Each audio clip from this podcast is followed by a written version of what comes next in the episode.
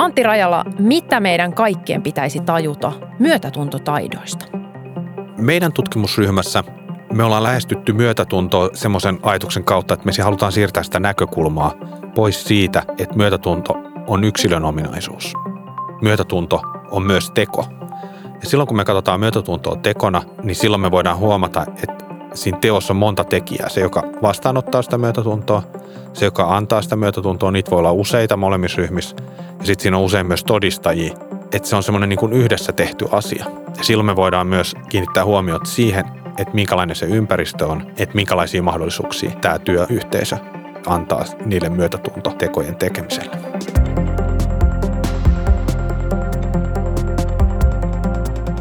Tämä on Utelias mieli podcast, joka puhuu tieteestä tunteella.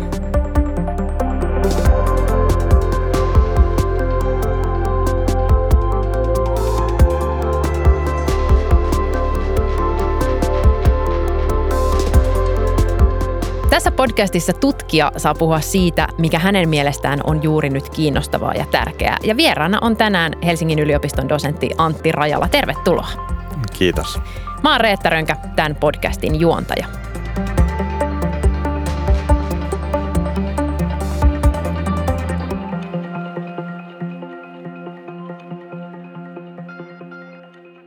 Me keskustellaan tänään siitä, mikä merkitys myötätuntotaidoilla on varhaiskasvatuksessa ja ihmisen elämässä ylipäätään. Myötätunto ja empatia on käsitteitä, jotka menevät aika usein keskustelussa somasti sekaisin ja niillä viitataan helposti usein samoihin asioihin. Antti Rajalla väännä nyt rautalangasta, että mikä on empatian ja myötätunnon ero? Kiitos tuosta kysymyksestä. Se on haastava kysymys niin kuin osittain siksi, että samalla sanalla voidaan niin kuin viitata eri käsitteeseen. Että, että joku toinen tutkija voi käyttää sanaa empatia siitä, mitä me kutsutaan myötätunnoksi. Mutta sitten näiden välillä voi tehdä myös eroja. Ja esimerkiksi filosofi Martta Nussbaum on tehnyt sellaisen eron, että myötätunto on jotain, joka saa ihmisen niin kuin toimimaan sen toisen hyväksi. Ja se saattaa sisältää empatiaa tai sisältääkin usein sitä, että me pystytään ymmärtämään toisen näkökulmaa ja jollain tavalla ehkä kokemaan ja tuntemaan, miltä siltä toisesta tuntuu. Martta Nussbaum sanoo myös näin, että, että se empatia ei välttämättä aina johda toimintaan sen toisen puolesta, vaan että empatiaa voi käyttää ääritapauksissa myös niin kuin pahaan.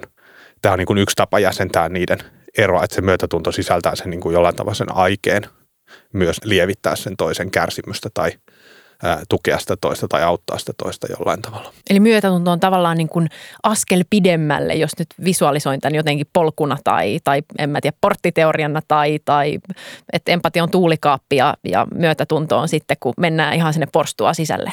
No ehkä just näin. Ja, ja, ja kun me puhutaan myötätuntoteoista, niin se on ehkä just askel niin kuin kohti sitä tekoa.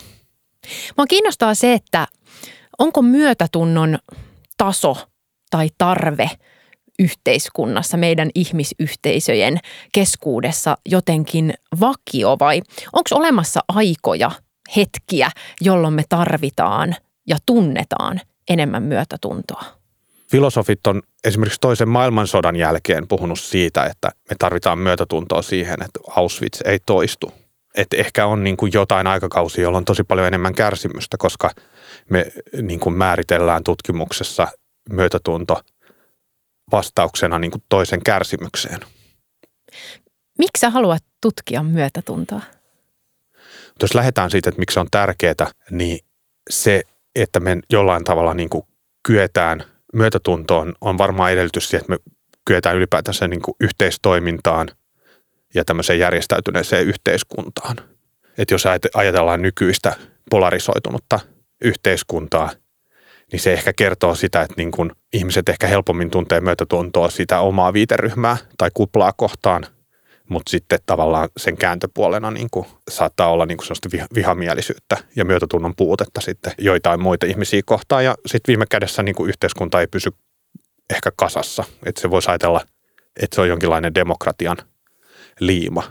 Sitten samaan aikaan mä oon niin itse vähän sellaisen niin kriittisemmällä orientaatiolla usein suhtaudun asioihin – että usein semmoiset asiat tai käsitteet, jotka heti herättää, että tämä on niin hyvä juttu.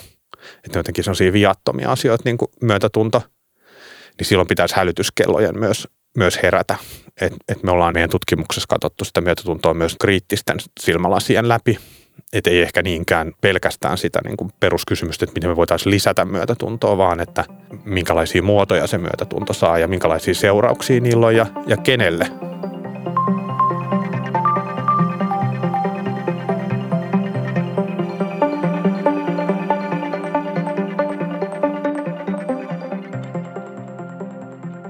Tässä podcastissa tutkijat saavat valita keskustelun aiheen ja teeman ja tänään mukana on Helsingin yliopiston dosentti Antti Rajala, jonka kanssa puhutaan varhaiskasvatuksen merkityksestä myötätuntotaitojen kehityksessä ja myötätuntotaidoista yleisemminkin.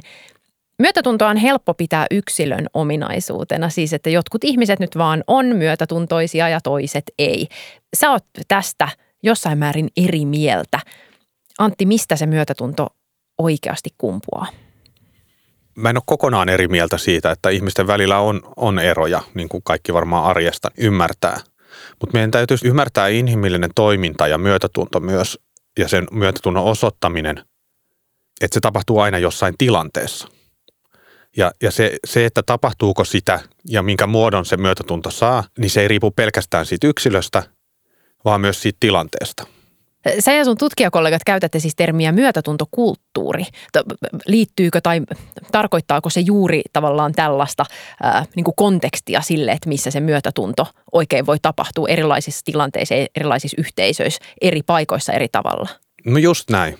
Me ollaan siis nimenomaan tutkittu neljä vuotta varhaiskasvatuksessa tätä ja silloin me voidaan niin kuin kysyä semmoista, että miten me voitaisiin luoda myötätuntoisia päiväkoteja esimerkiksi, tai miten me voitaisiin luoda sitä päiväkodin toimintakulttuuria ja, ja tekemisen tapoja sellaiseksi, että se, siellä on niin kuin kaikille hyvä olla ja että siellä on myös toisaalta niin kuin hyvä ja helppo tukea toisiaan ja on semmoisia keinoja, joilla sitten pystytään jotenkin yhdessä tarttumaan niihin ongelmiin. Että se ei ole pelkästään yhteisöllistä sen myötätunnon ilmaiseminen, vaan ne ongelmatkin voi olla, niin kuin josta se kärsimys johtuu, jota varten se myötätunto on, tai paha mieli tai toteutumattomat tarpeet, niin nekin voi juontua siitä toimintakulttuurista.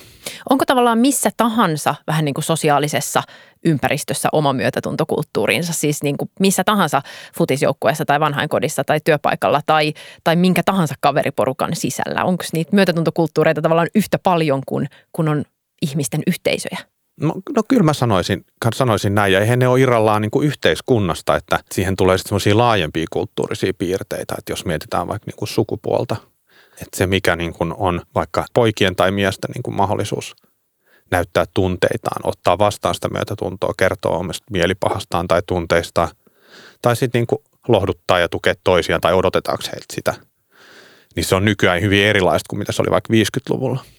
Ja se on nykyään erilaista Suomessa kuin mitä se on vaikka Espanjassa tai Nairobissa tai mistä tahansa toisessa maassa.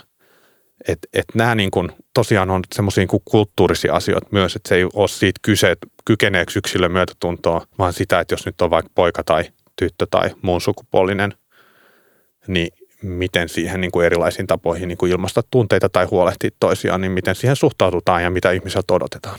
Mikä kaikki siihen myötätuntokulttuurin rakentumiseen tai rakentamiseen tietyssä paikassa vaikuttaa? Siis voisin kuvitella, niin kuin, että, että jos nyt mietitään vaikka työpaikkaa, niin, niin että hierarkia, valta, ehkä jotkut arvot vaikuttaa siihen, minkälaiseksi tietyn työyhteisön myötätuntokulttuuri oikein niin kuin muodostuu. No mun mielestä sä niin kuin nimesit jo niin kuin to, to, yes. tosi hyviä, hyviä, hyviä juttuja, jos vaikka niin kuin kilpailullisuus on niin kuin se, että et, et yksi on se, että niin kuin miten muodostuu semmoiset niin kuin sisäryhmät ja ulkoryhmät. Että ihmisellä on lajityypillinen ominaisuus, on tietyllä tavalla myötätunto, mutta se on evoluution aikana, se on kehittynyt niin, että se on niin kuin ollut äidin ja lapsen välinen suhde ja sitten se on siihen niin kuin omaan heimoon tai omaan lähiyhteisöön.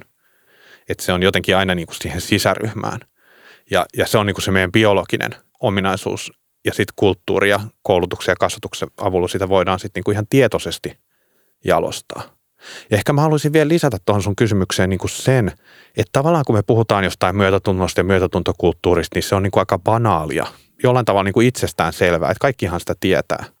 Ja sitten jos mä alan luettelee, mikä niin kuin vaikka työyhteisössä vaikka päiväkodissa aikuisten kesken niin kuin edistää sitä, voisi olla vaikka niin kuin työhön perehdyttäminen, se, että tutustutaan toisiin, niin se on jotenkin niin kuin itsestään selvää.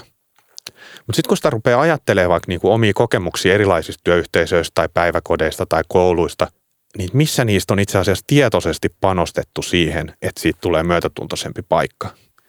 Niin mä väittäisin, että ei kovin monessa. Et se on ehkä sitten se meidän niinku tutkimuksen se anti ollut, että me ollaan sitten niinku kehitetty semmoista niinku ymmärrystä ja semmoisia viitekehyksiä siihen – että me voidaan ylipäätänsä niin huomata, että mistä on kyse ja sitten voidaan lähteä miettimään, että miten sitä voitaisiin vaikka päiväkodissa edistää. Mutta on minusta tosi hyvä havainto siis siinä mielessä, että, että, että niinhän se taitaa olla, että usein ne kaikista tietyllä tavalla itsestäänselvimmät asiat on myös niitä vaikeimpia. Että me kaikki vaikka tiedetään, että pitää olla – tai kannattaa niin kuin olla kiva ja mukava lähimmäinen ö, omille ystäville ja, ja perheelle. Ja silti se on välillä jotenkin niin kuin, tavallaan vaikea toteuttaa se ideaali. Että et just tämä pointti siitä, että et kaikkihan varmaan niin osaisi luetella sanahelinänä niitä asioita, mitä työyhteisön olisi hyvä olla, mutta se, että se oikeasti just kuten sanoit tiedostaen laitettaisiin toimeen tai nähtäisiin vaivaa sen eteen, että tässä sanahelinä toteutuu, niin, niin, niin se onkin sitten vaikeampi paikka jos miettii niin kuin pieniä lapsia päiväkodissa ja, ja me ollaan tehty semmoista havainnoivaa tutkimusta, että me ollaan katsottu, että jos joku vaikka kaksivuotias itkee, niin miten sen vertaiset reagoi siihen. Jos me ajatellaan sitä vain yksilöominaisuudena, niin me voidaan, jos me ei huomata sieltä, että siellä lohdutaan, me voidaan ajatella, että okei, no että ei ne vielä osaa, että ne ei ole vielä sen ikäisiä. Mutta me ollaan myös huomattu, että tilanteet, jos sit lapsi on sit lohduttanut toista lasta, niin heitä on voitu jopa kieltää tai sillä tavalla, että se on niin kuin siirretty syrjään ja sitten siihen on tullut aikuinen ja ottanut sen kitkevän lapsen syliin. Monissa päiväkodeissa, mitä me ollaan niin kuin useampaakin havainnoitu, niin tavallaan se, se ei ole sillä tavalla niin kuin lasten homma välttämättä se toisten lohduttaminen tämmöisessä itkutilanteessa, vaan lapset ajattelee, niin kuin, tai ainakin niin kuin lapset itse tuntuu ajattelevan sit, silleen, että sit se on niin kuin sen aikuisen tehtävä ja ne jää niin kuin odottamaan. Että sitten jos se aikuinen ei ole siinä paikalla, niin ne saattaa toimia. Me ollaan puhuttu tavallaan semmoisesta lasten ja aikuisten välisestä työnjaosta siinä niin kuin myötätuntokulttuurissa, että kenen, kenen vastuu se on. Ja onko se sitten aina yksi henkilö, että sitten tavallaan, että jos lapsi ei kykene siihen yksin, niin sitten me ollaan myös havaintoitu tilanteita, että ne on sitten yrittänyt auttaa toisiaan ja se ei välttämättä ole ollut joku vaikka sano niin kuin äiti, koska se niin kuin lohduttaa häntä itseään, kun hän niin kuin kokee sen toisen pahan olon siinä. Ja sitten kun siihen on tullut aikuinen, niin sen sijaan, että hän on niin kuin sen lapsen puolesti ottanut sen tilanteen haltuun, niin hän on pikkasen siinä tukenut sitä lasta siinä tilanteessa. Ja he on yhdessä saanut sen lohdutustilanteen niin kuin hoituu. Että se ei tavallaan tarvi olla niin kuin aina yhden suhde yhteen, mikä on tavallaan niin kuin itsestään selvää. Mutta sitten kun me aletaan tutkia niitä asioita, niin me pilkotaan ja ruvetaan kysyä, että kuka on niin kuin myötätuntoinen ja kenellä on niitä myötätuntotaitoja, mikä on tämänkin podcastin aihe.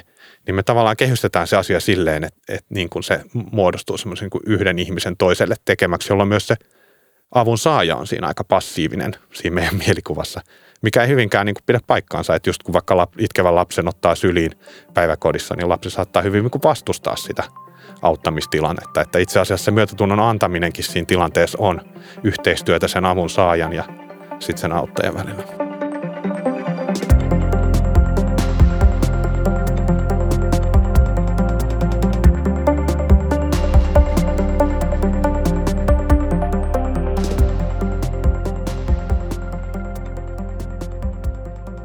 Te olette siis tutkinut myötätuntotaitojen rakentumista erityisesti varhaiskasvatuksessa. Oli jotenkin ihanaa, kun mä luin äh, tätä tutkimusprojektin tutkimuspaperia, niin mua välillä jopa siis tavallaan välillä niin kuin nauratti ja myös sydäntä kipristi, koska siellä oli niin hellyttäviä havaintoja ja, ja kuvauksia. Esimerkiksi näin, ollaan tulossa sisälle, Beata ei saa kenkiä pois ja alkaa itkeä vieressä Olli katsoo, mutta ei tee mitään. Siis tämähän voisi olla niin kuin romaanin alku, mutta tämä on ote teidän tutkimusartikkelista. Oliko tässä, äh, sä kuvailit just äsken tavallaan näitä erilaisia tilanteita, miten sä, miten sä nyt analysoisit, analysoisit, että mitä tässä Beatan ja Ollin välillä tavallaan tapahtui, kun, kun tota, Beata itketti, Olli katsoi, mutta ei tehnyt mitään.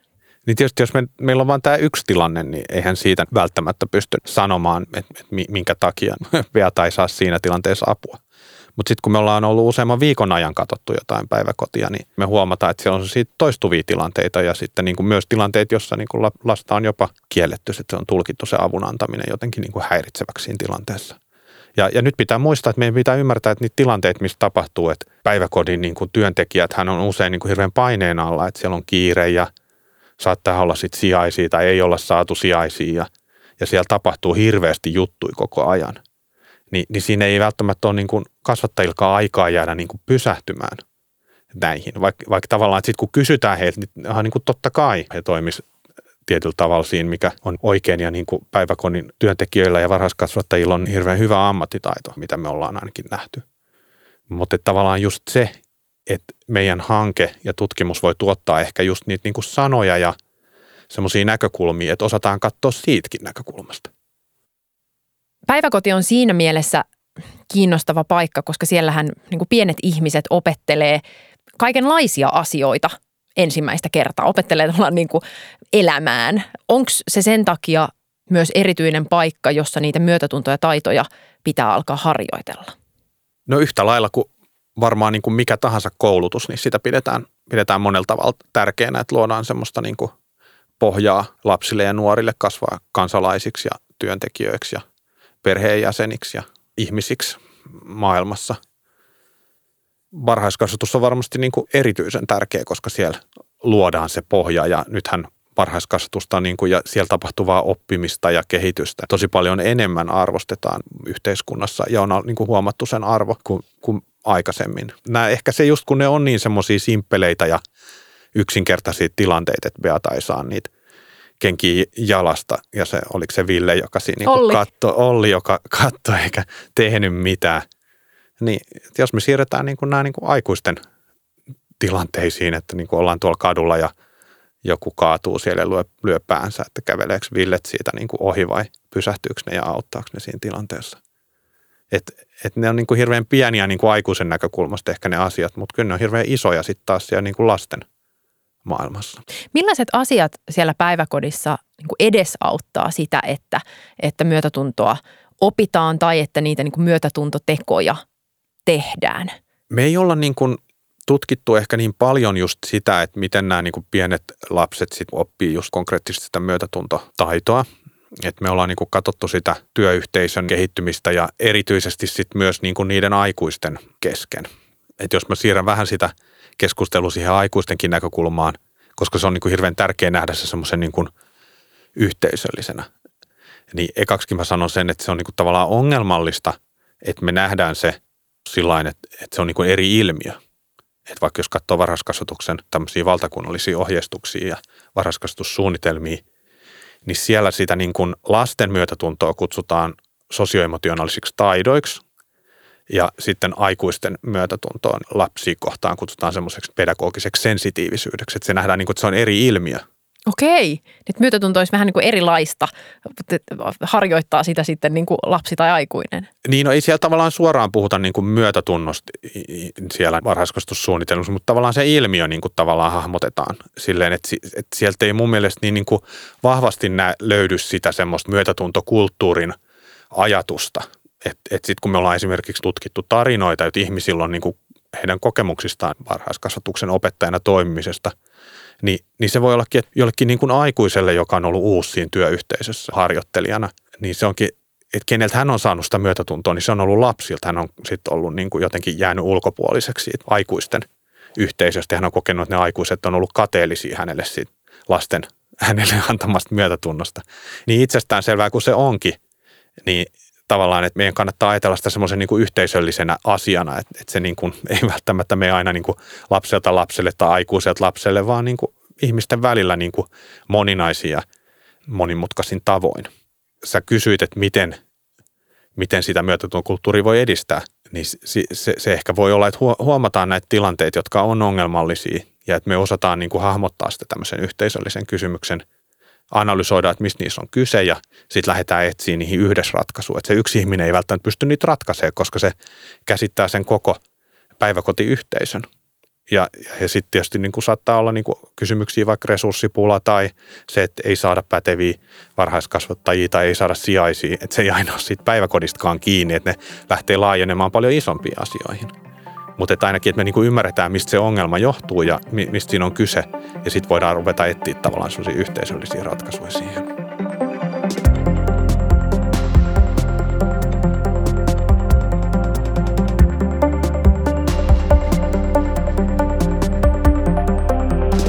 Tämä on Utelias mieli podcast, joka puhuu tieteestä tunteella.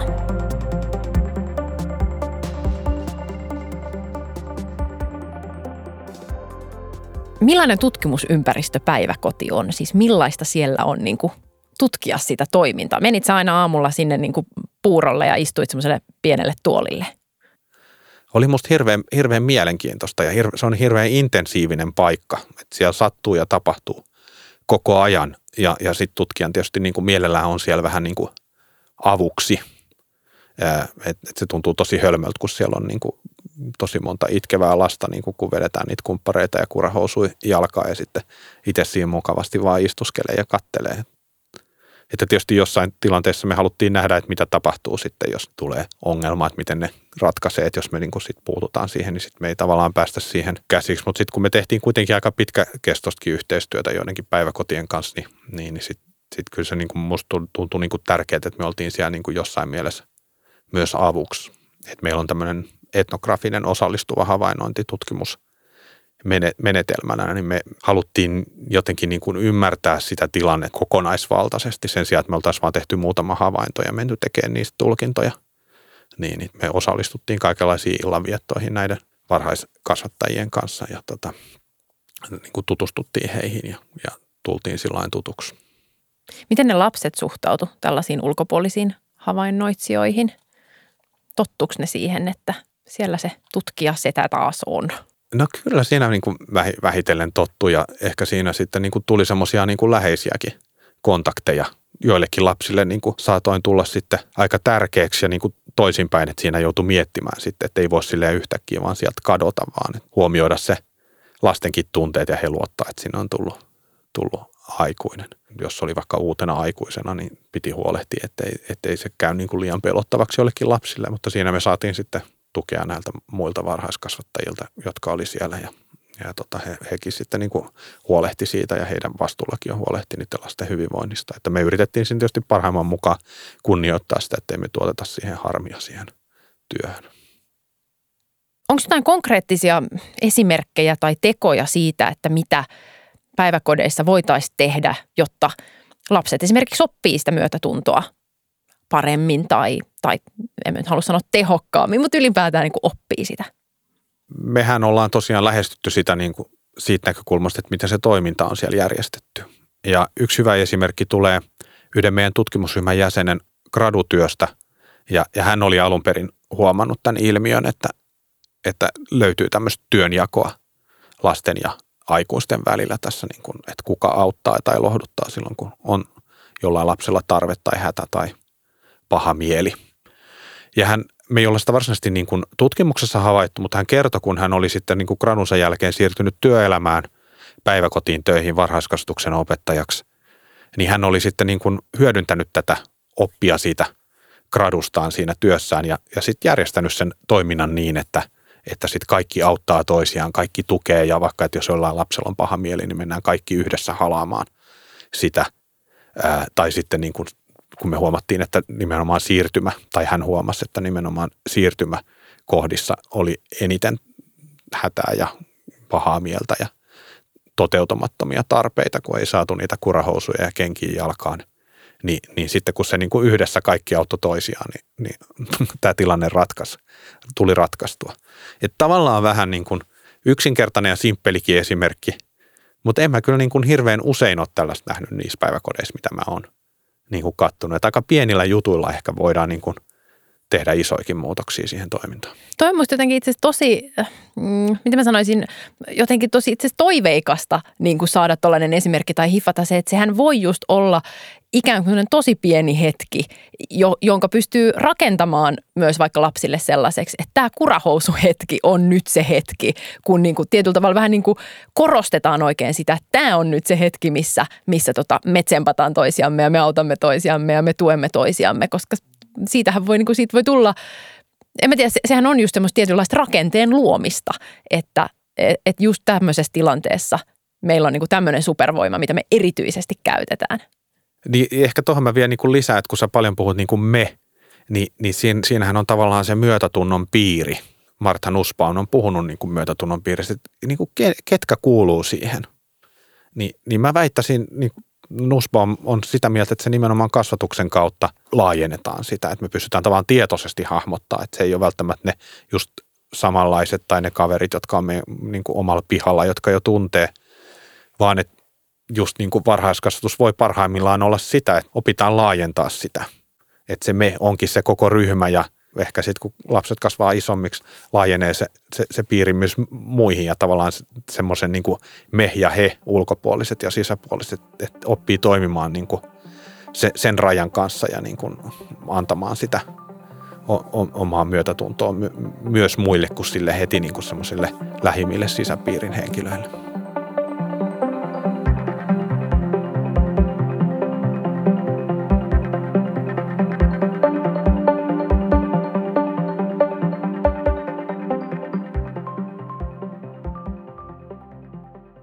Antti, jos kasvatustieteilijä laittaisi autonsa puskuriin tai vaikka pyöräilykypärään tämmöisen bumper stickerin, eli siis puskuritarran, niin mitä siinä lukisi? Mä tulin tännekin pyörällä, että mä laittaisin itse ainakin sen varmaan niin kuin pyöräilykypärään. Jos pitäisi joku tarra laittaa, niin mä luulen, että se liittyisi rasismin vastaiseen toimintaan. Koska meillä on tosi paljon tutkimusten mukaan Suomessa rasismia – ja sitä on myös kasvatuksen ja koulutuksen piirissä kouluissa ja, ja päiväkodeissakin. Ei välttämättä aina suoranaista, mutta meillä on siellä rakenteissa semmoista niin kuin syrjintää. Ja se, että me ei olla rasisteja, niin ei ole riittävää, koska se on hiljasta hyväksyntää. Et jos me ajatellaan myötätuntokulttuuri ja kriittisen myötätunnon kannalta, niin meidän pitäisi toimia niin kuin aktiivisesti tämän niin kuin syrjinnän ja rasismin kitkemiseksi. Niin ehkä mä laittaisin jonkun tämmöiseen antirasismiin liittyvän tarran siihen kypärään.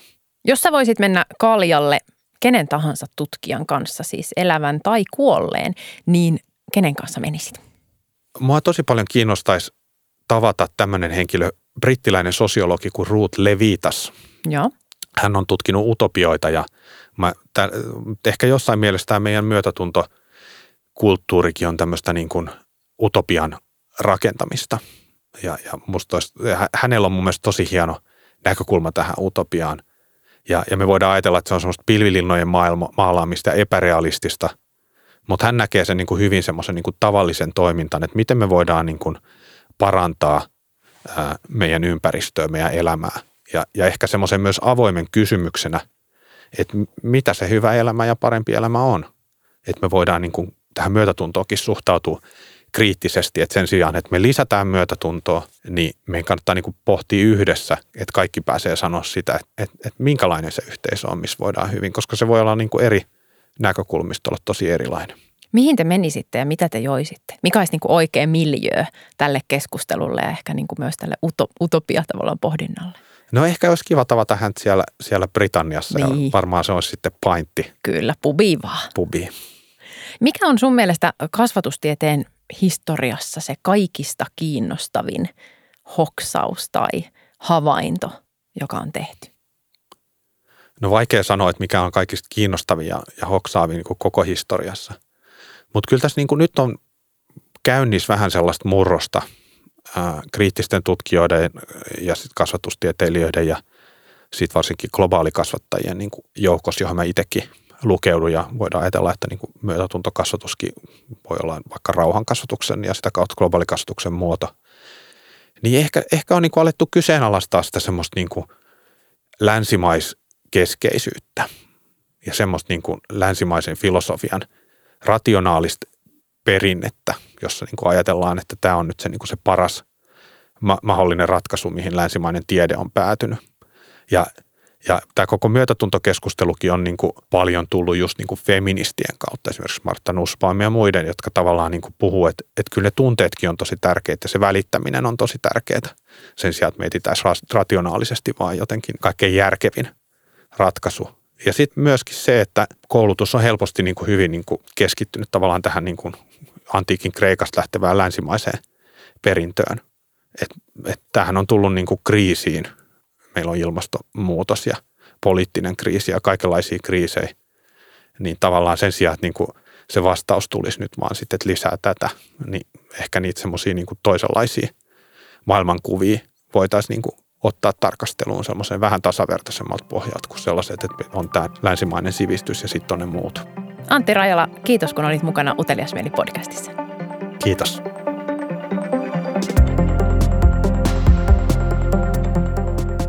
Kiva kun kuuntelit Uteliasmieli podcastia. Löydät sen Spotifysta, Apple Podcasteista ja SoundCloudista.